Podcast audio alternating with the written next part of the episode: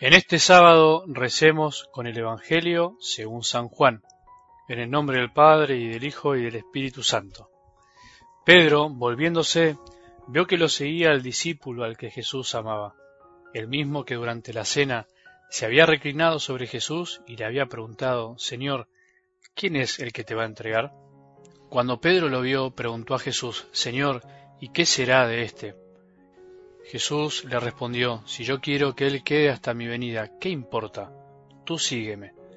Entonces se divulgó entre los hermanos el rumor de que aquel discípulo no moriría, pero Jesús no había dicho a Pedro, Él no morirá, sino si yo quiero que Él quede hasta mi venida, ¿qué te importa?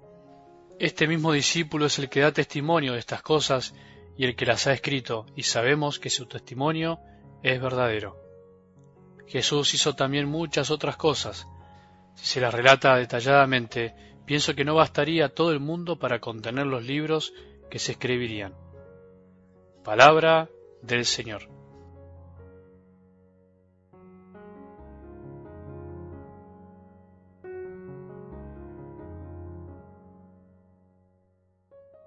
Ya estamos a las puertas de la gran solemnidad de Pentecostés, con la cual terminaremos este tiempo pascual, este gran tiempo de 50 días en el cual hemos intentado, espero que vos también, a través de la palabra de Dios, de los relatos de las apariciones de Jesús resucitado y de la mano del Evangelio de San Juan, experimentar en nosotros y en nuestra vida concreta de fe de cada día la presencia de Jesús resucitado, para poder decirnos sin miedo, sí, es verdad, es verdad lo que leemos, es verdad, es verdad lo que creemos. Jesús está vivo, Jesús sigue haciéndose presente en tu vida, en la mía, en la vida de miles de personas que creen en Él a lo largo y ancho del mundo. No hace falta pruebas científicas, las pruebas del corazón bastan y sobran para los que creemos.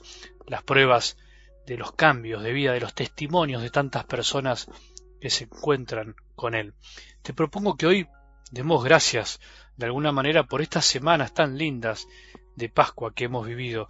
Demos gracias al Señor porque nos eligió. Demos gracias porque nos da la fe. Demos gracias porque nos da la vida y porque dio la vida por nosotros. Y pidámosle que siga completando en nosotros la obra que Él comenzó y que podamos recibir en esta noche de Pentecostés que se acerca una gracia nueva, de poder nacer de lo alto recibiendo el don del Espíritu Santo, el don y lo que trae ese don, sus dones, que podamos decir con verdad, Jesús está vivo y presente en mi vida y esto me llena de alegría. No desaprovechemos este día, esta oportunidad de agradecer, porque conocer a Jesús da todo y no quita nada, porque seguirlo da todo y no quita nada, porque aunque muchas veces cueste sudor y lágrimas, como se dice Siempre es mejor seguir al Señor que andar perdido en este mundo que anda en tinieblas o caminar a la deriva pensando que somos nosotros los artífices de nuestra vida. No se puede seguir igual cuando se experimentó realmente la presencia de Jesús en el corazón. Es imposible. Y si no hubo cambio es porque en realidad no hubo encuentro real.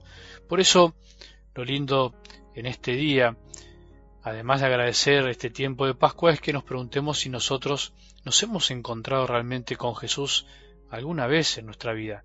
No solo si nos decimos cristianos, si estamos o no bautizados o tenemos una idea de Él, sino si realmente experimentamos un cambio, si deseamos estar con Él todos los días de nuestra vida, si le damos el tiempo que se merece alegrándonos con el bien que nos hace, transmitiendo su alegría y su amor. Lo importante es eso, en definitiva, ahí está el núcleo de nuestra fe. Para eso se escribieron los Evangelios, para que vos y yo creamos, para que nos enamoremos de esa persona que es Jesús, para que podamos seguirlo y tengamos ganas de que otros lo conozcan como nosotros, sin importarnos cómo van caminando los otros, en el sentido de que no hace falta compararse, sino alegrándonos de que podamos ayudar a otros a caminar, sino lo importante es cómo estamos también caminando nosotros. Algo del Evangelio de hoy creo que nos puede orientar en este sentido. Una frase fuerte de Jesús a Pedro. ¿Qué te importa? le dijo. ¿Qué te importa? ante su pregunta, Señor, ¿y qué, ¿y qué será de éste? refiriéndose al discípulo amado. Creo yo que como diciendo, le dijo Jesús, preocupate por tu camino, de lo demás me ocupo yo. Qué lindo y consolador es escuchar eso. Preocupate por tu camino, en sentido de que no vale a veces mirar cómo van los otros si no estamos bien nosotros. Jesús le había anticipado a Pedro cómo moriría y se empezó sin querer a meter en la vida de los otros, seguro que con muy buena intención, como siempre la tuvo Pedro. Sin embargo, Jesús es claro. ¿Qué te importa? Muchas veces perdemos el tiempo en la fe por meternos en lo que no nos tenemos que meter. Demasiado trabajo tenemos con nosotros mismos como para andar indagando sobre la vida de los demás. Imagínate si invirtiéramos todo el esfuerzo que muchas veces invertimos en cuestionar, averiguar, preguntar, chusmear, curiosear y tantas otras cosas más. Mirá si ocupáramos más el tiempo en amar y seguir a Jesús de todo corazón. Nos haría tanto bien. Es tan difícil a veces ocuparse por lo justo y necesario, pero tenemos que aprender. Es triste ver dentro de la iglesia cuando otros se ocupan de la vida de otros, cuando están incluso haciendo páginas web, preocupándose de la vida de los otros y a veces no están viviendo la vida de fe como deberían vivirla, con videos y tantas cosas más que lo único que hacen es alarmar y sembrar cizaña. El Evangelio de Juan termina enseñándonos esto, que muchas veces no hace falta más, ni pretender más, sino saborear bien lo que hay. Dice que hubo muchísimas cosas más que Jesús hizo y que no alcanzarían los libros del mundo para contenerlas. Sin embargo, escribió esas, las suficientes, las necesarias para creer y seguirlo. Diríamos nosotros algo del Evangelio, algo de la vida de Jesús. ¿Para qué más? ¿Qué nos importa lo otro que no escribieron? Es lindo aprender de la sencillez de Jesús y del Evangelio. Pero también tuvo que aprender a ser sencillo, a conformarse con lo suyo, a no saber tanto de la vida de los otros. ¿Será que a nosotros también nos hace falta eso?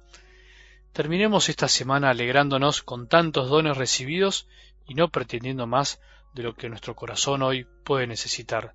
Solo Él sabe lo que necesitamos. Que tengamos un buen día, un buen sábado y que la bendición de Dios, que es Padre misericordioso, Hijo y Espíritu Santo, descienda sobre nuestros corazones y permanezca para siempre.